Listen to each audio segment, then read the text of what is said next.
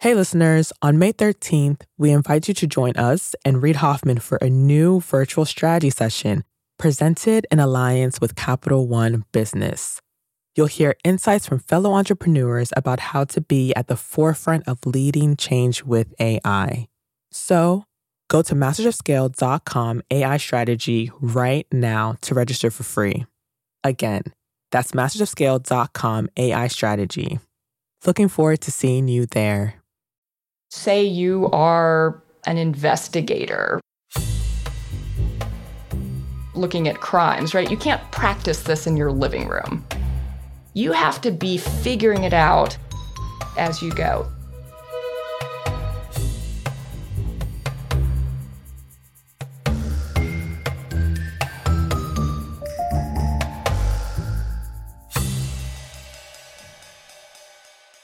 That's Brooke McNamara. She's a psychology professor at Case Western, and she studies how people in different fields learn.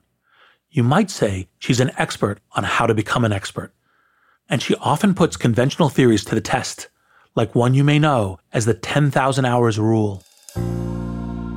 This idea that with practice, anybody can become an expert became very popular when Malcolm Gladwell wrote his book, Outliers. 10,000 hours before you're an expert. 10,000 hours before you're any good. Where he claimed that with 10,000 hours of deliberate practice, a practice focused on improving, anyone could become an expert at any task. You may have read this book too, and if you did, it might have made you excited. All I have to do is put in the time, and I can become an expert at anything. Brooke became intrigued by this 10,000 hours rule, or more formally, the deliberate practice view.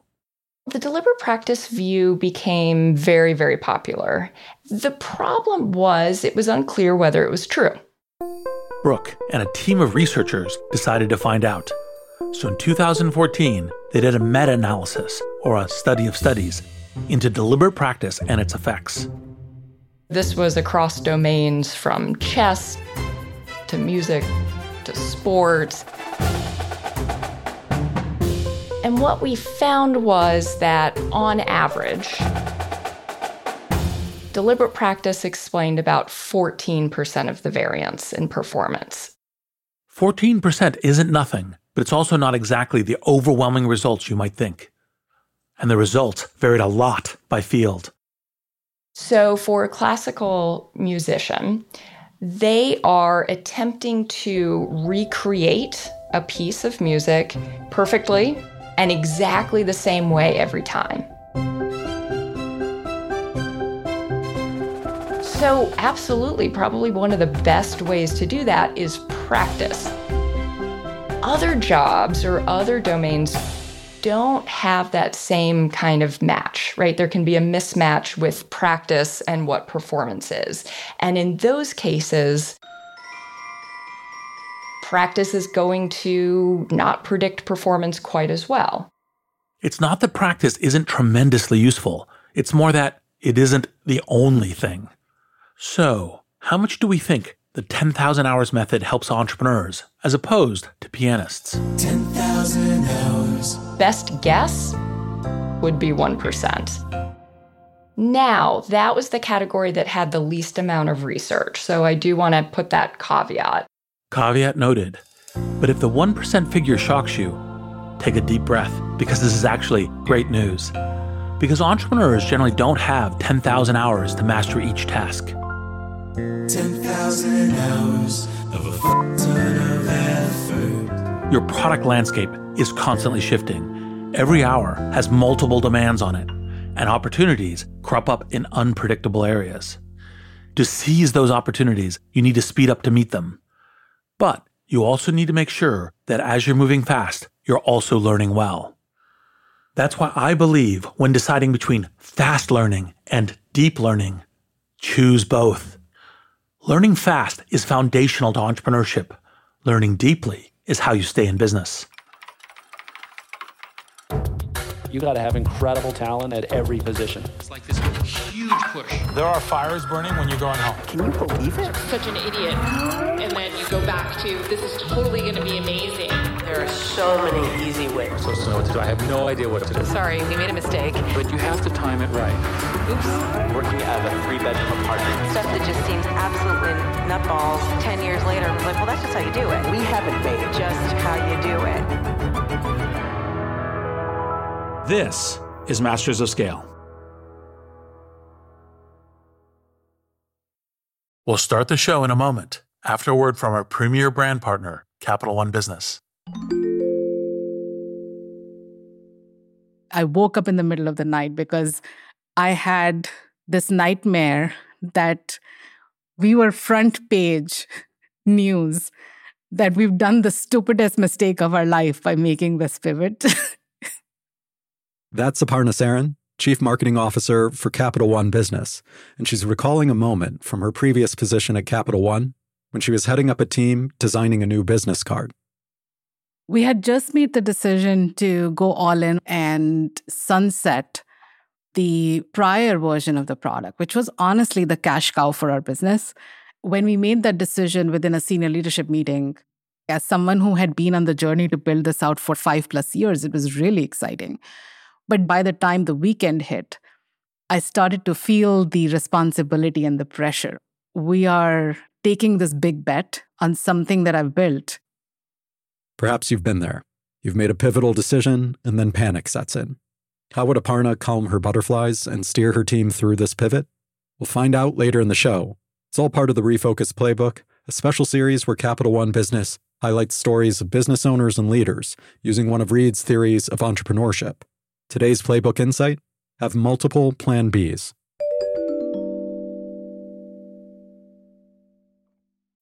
I'm Reid Hoffman, co founder of LinkedIn, partner Greylock, and your host. And I believe that when deciding between fast learning and deep learning, choose both. Learning fast is foundational to entrepreneurship. Learning deeply is how you stay in business.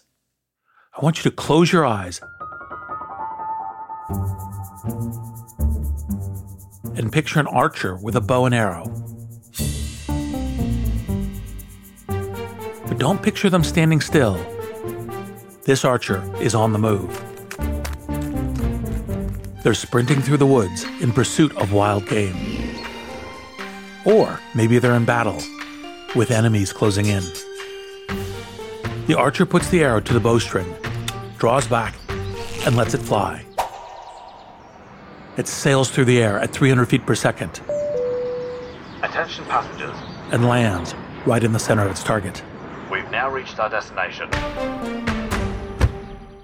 So, in that scenario, what was more important, moving fast or aiming true? The answer, of course, is both. That's easy enough to understand when it comes to arrows, but in real life entrepreneurship, it can feel almost impossible. How do we make sure we're moving at the speed of opportunity while making sure we're still aimed in the right direction? The only answer is to learn how to accelerate expertise. That is, to do everything you can to learn from every mentor, every opportunity, and every mistake. I wanted to talk to Mellody Hobson about this because as a business leader, she's made it her mission to learn both fast and well. She was employee number 19 at Ariel Investments, the largest minority owned investment firm in the US. She started as a college intern. 11 years later, she became president of the company. And in 2019, she was named co CEO alongside Ariel's founder, John Rogers. Along the way, she's joined or chaired several nonprofit and corporate boards, including recently becoming chair of Starbucks Corporation. And most recently, she's co founded a new private asset management firm, Ariel Alternatives. Mellody's ascent is about much more than just efficiency, though she is one of the most highly efficient people I know. It's about how she's learned to accelerate past the 10,000 hour rule, gaining expertise fast, while also committing to deep learning and thoughtful execution. Mellody grew up in Chicago, where her family struggled economically. From an early age, she knew what kind of expert she wanted to be. I feel like I've been focused on money my entire life. It had a lot to do with scarcity in some very dramatic times in my childhood. And that scarcity really led me to have a desperate need to understand money. It was this looming issue in the background and in the foreground of my life. Even as a teenager, Mellody could see these critical lessons were on a ticking clock. So I really needed to make money. I was not 16 years old, but I said I was 16 years old and I got a job working in a storeroom at a store called Terry D on Oak Street in Chicago, which is the equivalent of Chicago's Rodeo Drive or Madison Avenue. I'm working in the storeroom. It's windowless. I mean, literally, the only door, there's a door to the alley and it has bars on it. And in the summer, it was hot. So I left the door open, and homeless people in the alley would look into the room while I was sitting and working. I had a transistor radio, and I would unbox and tag the clothes when they came in and enter them into a book, not even a computer system. In that windowless storeroom of a Chicago clothing boutique, Mellody got her first, less than glamorous, exposure to running a business. But the lack of windows didn't slow her down. Nothing did.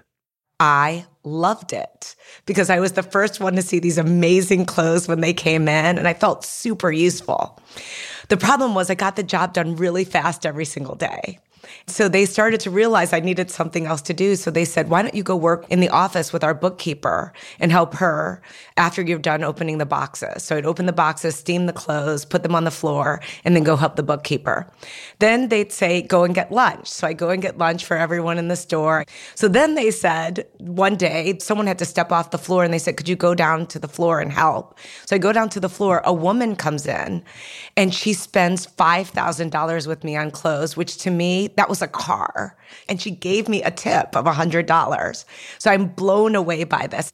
And then finally, they say they're having problems closing out the cash register every night and they're not getting it to balance. Can you do that? So I started the morning with the storeroom, bookkeeping, working on the floor, and then closing out the cash register. And I got a sense of how the entire business worked. Mellody got her own crash course in retail, and it was made possible by executing her first assignment both accurately and fast. Being a quick study is how she advanced to each new task. Being a careful study is why her coworkers kept asking her to do more. This ability to accelerate through the learning curve helped Mellody in school as well. So, when it was time to choose a college, she'd earned some extraordinary options. I'm trying to decide between Princeton and Harvard. My mom is pushing hard for Harvard. My mother said you could go to an African village and say Harvard and people know what you're talking about. It's like Coca Cola. And that's not true of Princeton. Princeton is like Sprite. Mellody was inclined to trust her mother's advice when fate and an unusually persistent alumnus of Princeton intervened. She was invited to a dinner for incoming Princeton students, and even though she'd mentally already made her choice, she showed up. And I sat next to this alum from the class of 65 named Richard Missner. I said, I'm just coming to meet people. I'm not going to Princeton. And he was shocked. Richard recognized Mellody for the promising candidate she was. He spent the evening trying to win her over to the Princeton team, and they kept in contact even when the function was over. And then one day they said, I need you to miss school in the morning, high school, and come to breakfast at the Chicago Club. I walked into a room and there were six businessmen sitting around the table. Now, I didn't know any of these people. I could tell they were really important. In fact, the table was populated with CEOs and business leaders who also happened to be Princeton alum. One of them was former basketball player turned U.S. Senator Bill Bradley. I sit down and Bill Bradley just looks at me and he said, What are you doing here? So he spent the entire meal basically grilling me on high school and telling me at the end, he's like, I think you'd be really great at Princeton. I was like, if any people would work this hard on getting a student to go to a school, it's the school where I should go. In that moment, Mellody learned something unexpected. When making her decision, there was a variable she'd been failing to factor in. Both institutions could promise her a top notch education and impressive mentors. But one of them seemed much more invested in getting her up to speed fast. It was their zeal that made the difference, and those people she wanted to learn from. People happen to be great accelerants for learning. Once in college, Mellody kept a sharp eye on who would be the best accelerant to her learning. One alum in particular stood out John Rogers. He was known around Chicago. My mom used to tell me he's the stock picking wonderkin. And he had been picking stocks since he was 12 years old. By coincidence, John had also been at that alumni breakfast Mellody told us about. John had started Ariel when he was 24 years old. Back then, I can tell you, young black guys weren't starting money management firms. I know those in Silicon Valley think that's no big deal, starting a company when you're 24, but that didn't happen then in 1983. In John, Mellody saw someone whose experiences in many ways were parallel to hers. So she shadowed him closely. He was a trustee of Princeton while I was on the campus. And so when he'd come for the Board of Trustees meetings, he'd stop in and have coffee with me or lunch. And we built up this rapport. So I got up the nerve one time to say, Do you take summer interns? I'd love to be a summer intern. And that really lit me up on this whole subject of money and investing. Yep. This might be the longest high talent recruiting story I know of. Uh, just from you know, like like we started before you went to college. We we brought you to the college. I was trustee, and I would look you up when I would come by. And then, hey, by the way, what are you doing post college? Mellody thrived at Ariel and working with John. In fact, after graduation, she bypassed opportunities at bigger firms to commit to Ariel and continue deep study with her mentor. I spent several years going everywhere that John Rogers went and just listening to him. And I tell these stories about things I used to do, which now seems so weird, like I was a strange stalker. John used to read at McDonald's every Saturday morning at the Wabash McDonald's under the train tracks in Chicago. And I found that out. And I used to go and sit with him while he read. And then I'd see everything, all the newspapers that he would buy. And then I'd buy the same newspapers and sit with him and try to read in order in case he got onto a page or a subject and wait for him to talk to me. And so he would look up and say, Here's a story. You should look at this. Or he'd rip out a piece of paper and tell me to follow up on it. This kind of learning might not seem very fast, but fast learning doesn't always mean bouncing from lesson to lesson. It also means building in periods of deep study and intense focus. Remember, it's not just about moving with speed, it's about moving with speed and accuracy. This quote, stalker method of mentorship was highly specific to Mellody and John. Your process might be very different. That's okay. It's actually faster to learn in your own style than it is to try and adopt one that doesn't fit. I wrote John's correspondence. He would have me write letters to very important people, and then he would say things like, You didn't address them the right way. So I have to go back and rewrite it. This is too impersonal. I'd have to go back and rewrite it. You have contractions in this business letter. He wouldn't tell me on the front end. He'd have me do it, then correct it. So it got hardwired when I'd write one letter like four times on a Selectric typewriter. You know, I'm not doing this on a computer in those early days. And so I became very, very fastidious about those kind of details. I call this approach being an explicit learner. And it's the mindset that may just help you the most. It's entering situations with the express intent of learning something new. It's the reason why I often ask my guests, what would you say if you could call your younger self? This is how Mellody approached her early work at Ariel.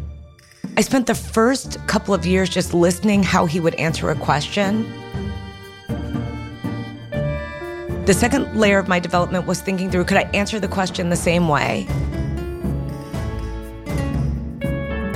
So I tried to answer it in my mind before he'd speak. And then the third layer was do I have a better answer? And that was part of my development and growth in those early years inside of the firm.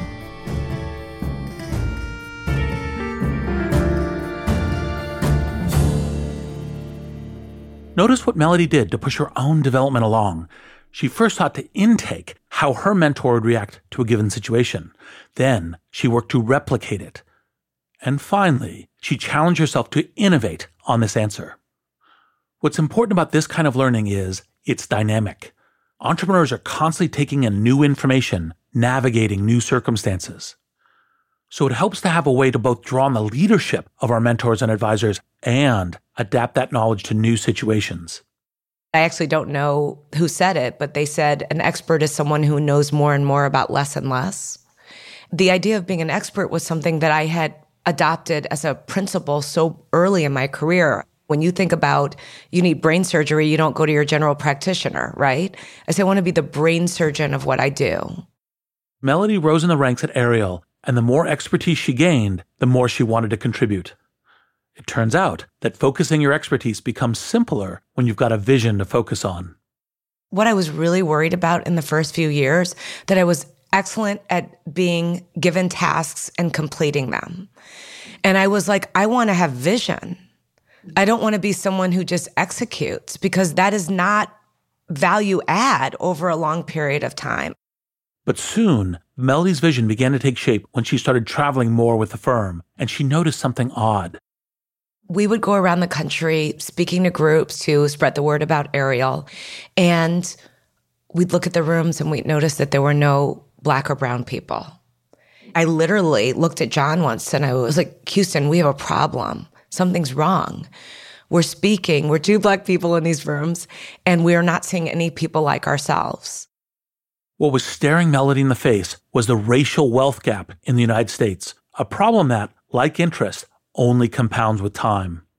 The less wealth you start out with, the less you can invest, which means the less you know about investing and the less information about it may be passed down from a trusted family member or friend. In that moment, Mellody realized there might be a new use for her growing financial expertise. She was in a prime position to be a learning accelerant for others, especially people who looked like her. I realized so quickly, especially in those early years of feeling some level of financial security, how debilitating it was when I was worrying about money. That it just literally affects your health and your mental health and everything else. And I thought I could actually change this. I could be a vessel for people to realize even a little bit of savings compounded over time could change their life.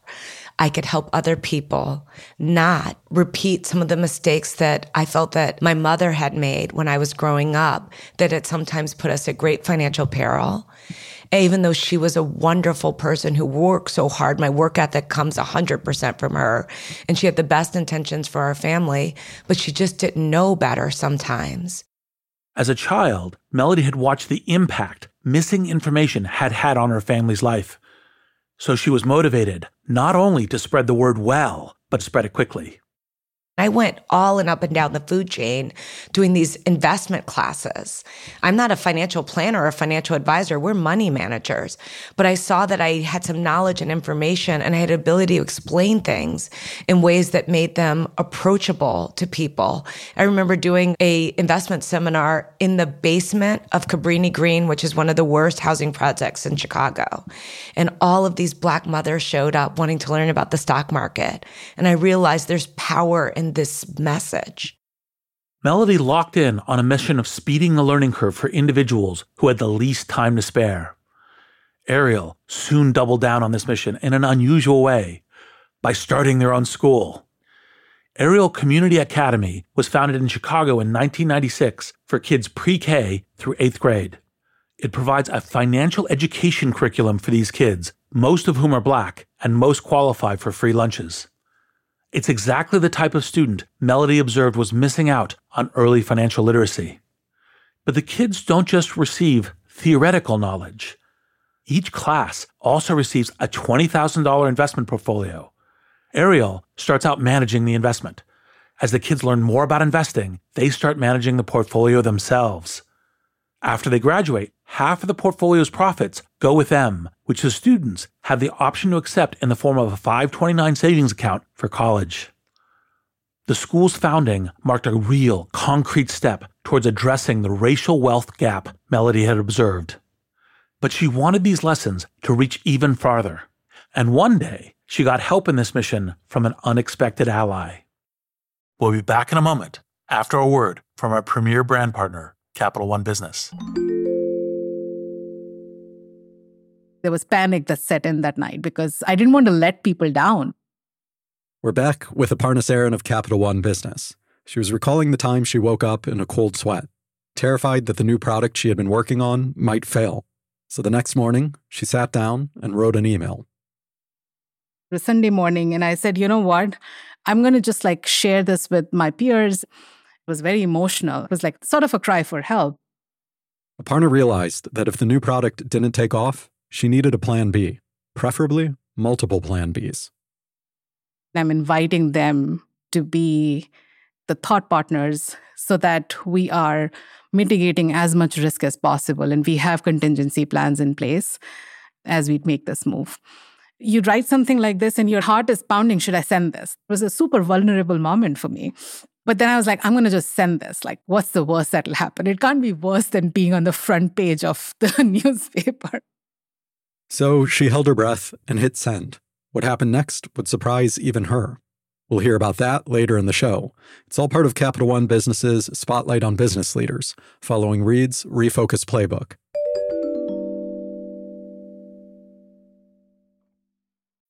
We're back with Mellody Hobson of Ariel Investments.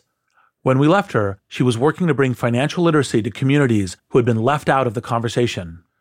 She taught investment seminars at housing projects and had even helped launch an investment focused school. The goal was both to accelerate the pace of learning for these communities and deepen their understanding. But one day, she drew the attention of someone who could handle an even bigger megaphone for this mission. I had been on the cover of Working Woman magazine with a story called 20 Under 30. The story covered Mellody's investment seminars. It turns out one of Mellody's heroes read the story. I'll never forget it. She called my cell phone directly. I was on the curb outside of my building getting into a cab to go to a black tie. And she said, Hi, this is Diane Sawyer. Diane Sawyer, news anchor on ABC. And I thought someone was joking because Diane Sawyer had been an idol of mine. So I said, okay, who is this really? And she said, no, it really is Diane Sawyer. She was the one who said, you could be a very different voice. I think people will listen in ways that they never listened before, especially different audiences. And I think you should think about coming on Good Morning America to talk about money.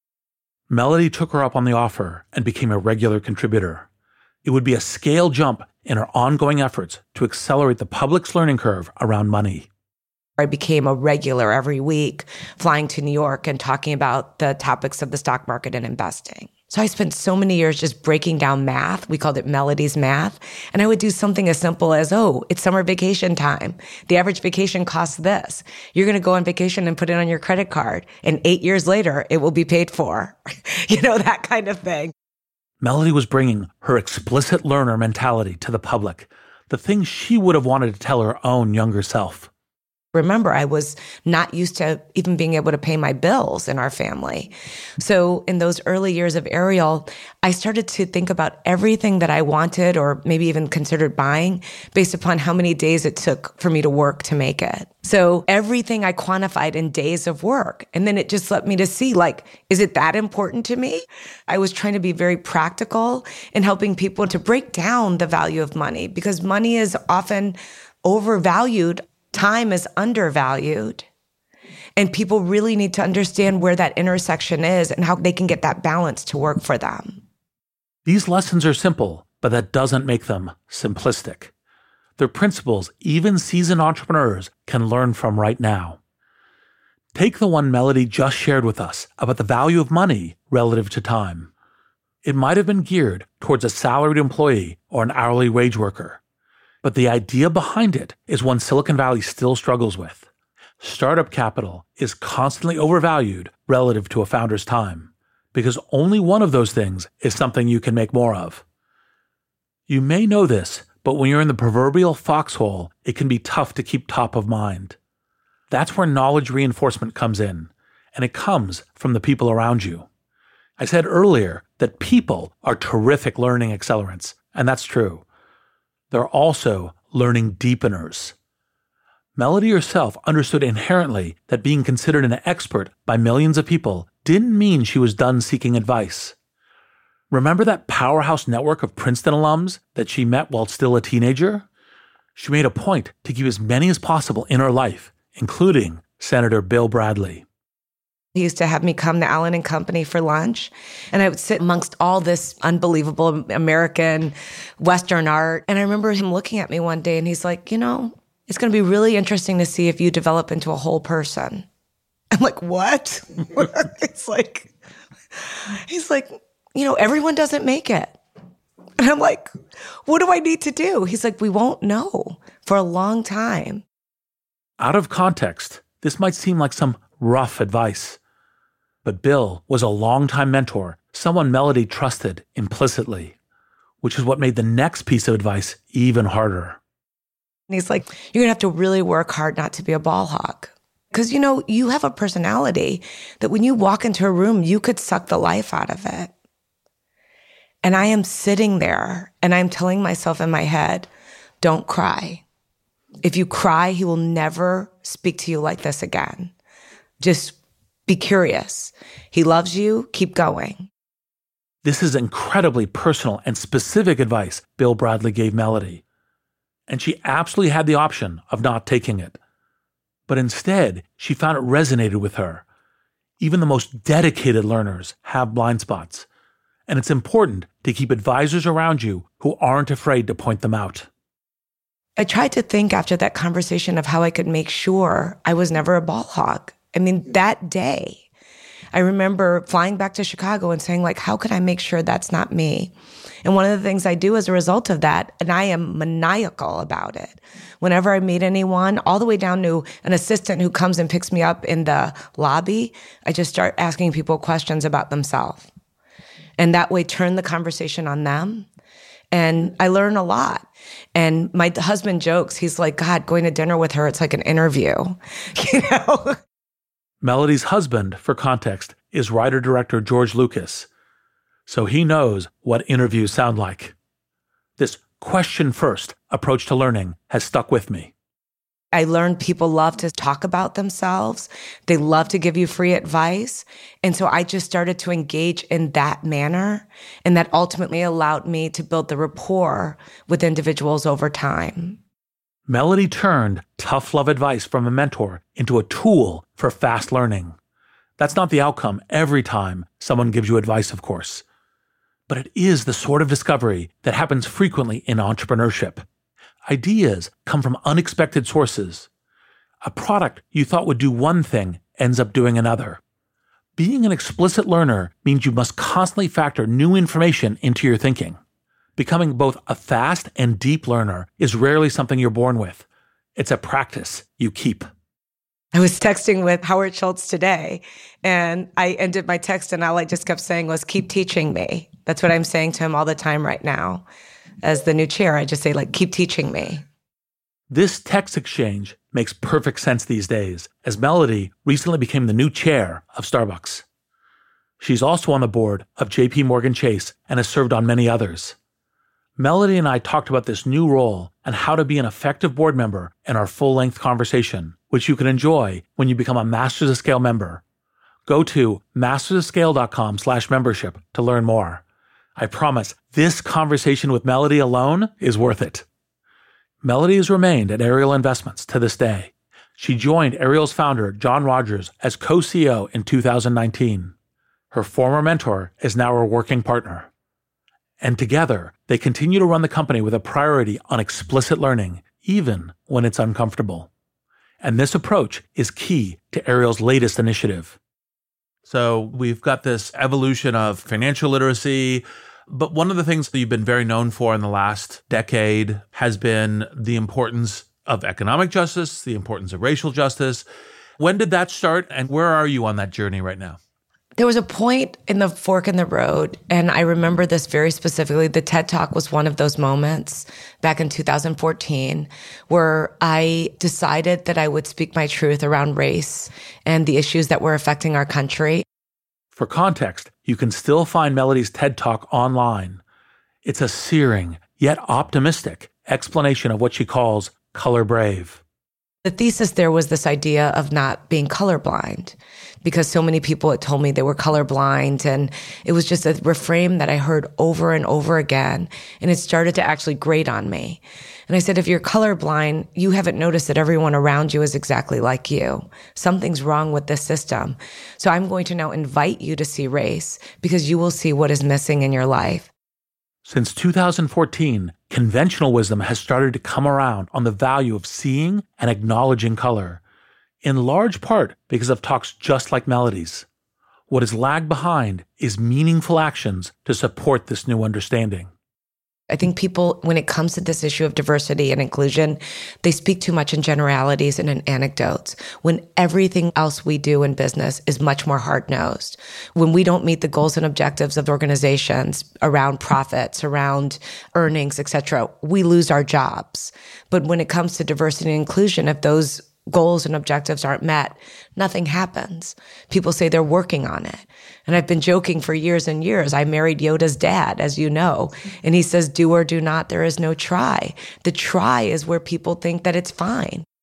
In keeping with her pursuit of learning both quickly and accurately, Mellody has applied the same standard to herself and to Ariel by founding and rolling out a brand new initiative. So, one of the things that you've been working really hard on recently is Ariel Alternatives, which I think is not just important for the business world, but actually important for society overall. Talk a little bit about what you're doing, how you started it, and how it's going. Ariel Alternatives was actually the result of a phone call from Jamie Dimon last summer. Jamie Dimon, Chairman and CEO of JP Morgan Chase. He called me one day and he said, You know, Mellody, a lot of people want to help Black business. And he said, We're trying to kick around some ideas and maybe putting some Black and Latinx owned investment firms together to create some kind of financial product. I said, Jamie, I have an idea. So I spent the weekend writing a memo and I called it Project Black. Project Black became the first initiative of Ariel Alternatives. The idea is to scale sustainable minority businesses by bringing two things together capital and customers. John Rogers would say to me, Mellody, people are constantly, when it comes to minority business, talking about access to capital, access to capital, access to capital. He said, access to capital is important, but access to customers may be more important. And I started to realize after I went on the board of JP Morgan, if you've got a fistful of receivables, they'll lend you money. So this idea of capital and customers, we said, how could we bring this together to scale big businesses? And so we thought we could create minority businesses that would be tier one suppliers to Fortune 500 companies who are looking to diversify their vendor list both figuratively and literally. And so we said if we could do those with minority businesses and create a virtual circle for those businesses to have big businesses to transact with, we could actually create some minority businesses of scale. So we're targeting businesses between $100 million and a billion dollars in revenue Mellody is exactly right. Capital can be important, but the thing all businesses need is customers. And even if you give someone scale capital, if they don't have scale customers, scale capital doesn't help them. So generating business demand really matters. And this is a lesson Mellody wants investors to learn in a lasting way. We started to look at the fact that 95% of minority businesses in this country have less than $5 million in revenue. 95%. And yet, Fortune 500 companies right now are spending about 2% of their spend with minority businesses, but their stated goal is to spend 10 to 15% of their spend with minority businesses, which means there's a trillion dollar opportunity out there, but we really have a scale challenge. We don't have the businesses of size to do that. So that's where we said, let's create these businesses, but we're going to do something very different. They won't necessarily be minority owned when we buy them. We will transform them and we will buy these businesses. We will add in diverse talent from the C suite and board all the way down to the rank and file. We will share ownership in those companies. We will have a majority minority board. We will, whenever possible, diversify those businesses if we're moving into a new area, into underrepresented communities where we can have an economic impact. And our overarching goal over time is to narrow the wealth gap in this country. Typically, when they talk about growing minority businesses, they talk about small businesses and seeding those businesses and having them grow. But instead, we're going big or going home. This is a great example of pushing to speed up the pace of learning, but in a way that doesn't skip past assumptions. It's the entrepreneur's challenge to learn both quickly and deeply. So it's a victory every time someone says, challenge accepted. I'm Reid Hoffman. Thanks for listening. And now, a final word from our brand partner, Capital One Business. Throughout the day, text messages and emails kept pouring in. Whatever you need, just let us know. We're back one more time with Aparna Saran of Capital One Business. She was telling us about a Sunday morning email she fired off in a moment of panic. Minutes later, her inbox was overflowing. And the support she found wasn't just emotional, it was practical. We talked about detailed contingency plans and we created our go to market strategy. Before we are in full rollout mode, we had stage gates so that we could test and quickly learn and iterate. And within a matter of like six months, as we were rolling things out channel by channel, those stage gates would allow us to pivot if we saw something that we didn't like. That day, Aparna learned a lesson that stayed with her. Having multiple plan Bs doesn't just expand your options, it gives you new opportunities. The best way to pivot is actually open doors for thoughtful conversations because humility in knowing that you actually don't know everything, as well as the empathy in knowing that disruption is always drastic and abrupt, helps you go through that pivot with other people in a very different way. Capital One Business is proud to support entrepreneurs and leaders working to scale their impact, from Fortune 500s to first time business owners. For more resources to help drive your business forward, visit CapitalOne.com slash business hub. That's CapitalOne.com slash business hub. Masters of Scale is a Wait What original. The show is recorded remotely with sanitized audio gear. Our executive producers are June Cohen and Darren Triff. Our supervising producer is Jay Punjabi. Our producers are Jordan McLeod, Adam Skuse, Catherine Clark Gray, Hallie Bondi, Marie McCoy Thompson, Christina Gonzalez, and Chris McLeod. Our editor at large is Bob Safian. Our music director is Ryan Holiday. Original music and sound design by the Holiday Brothers and Eduardo Rivera. Audio editing by Keith J. Nelson, Stephen Davies, and Andrew Nault. Mixing and mastering by Brian Pugh. Special thanks to Chris Ye, Elisa Schreiber, David Sanford, Saida Sepieva, Adam Heiner, Emily McManus, Kelsey Capitano, Tim Cronin, Sarah Sandman, Carrie Goldstein, Anna Pisano, Mina Corusala, Charlie Meneses, and Colin Howarth.